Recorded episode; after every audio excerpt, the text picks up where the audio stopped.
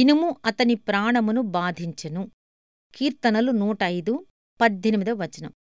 దీన్నే మరో విధంగా చెప్పాలంటే అతని హృదయం ఇనుములాగా దృఢమయింది చిన్నతనంలోనే ఎన్నో బాధ్యతలు నెత్తినపడటం న్యాయంగా రావలసింది రాకపోవటం ఆత్మలో పొంగే హుషారికి ఎప్పుడు ఆనకట్ట పడుతూ ఉండటం ఇవన్నీ దృఢచిత్తాన్ని అచంచల నిశ్చయితను ధీరత్వాన్ని అన్నిటినీ తట్టుకుని నిలబడగలిగే దీక్షను ఇస్తాయి.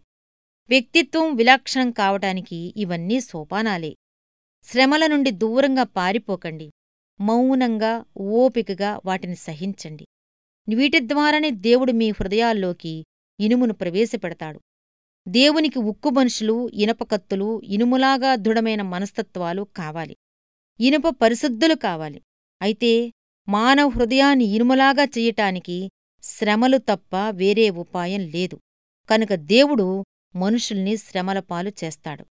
నీ జీవితంలోని అతి శ్రేష్టమైన సంవత్సరాలు నిస్త్రాణగా గతించిపోతున్నాయా? అడుగడుక్కి అపార్థాలు ప్రతిఘటనలు దూషణలు ఎదురవుతున్నాయా?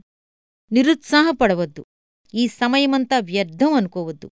దేవుడు ఈ సమయమంతా నిన్ను ఉక్కు మనిషిగా చెయ్యడానికే వాడుకుంటున్నాడు.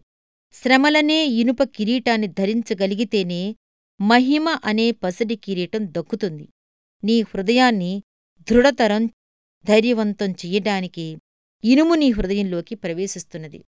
దారిలోని ఆటంకాలను లెక్క చెయ్యకు.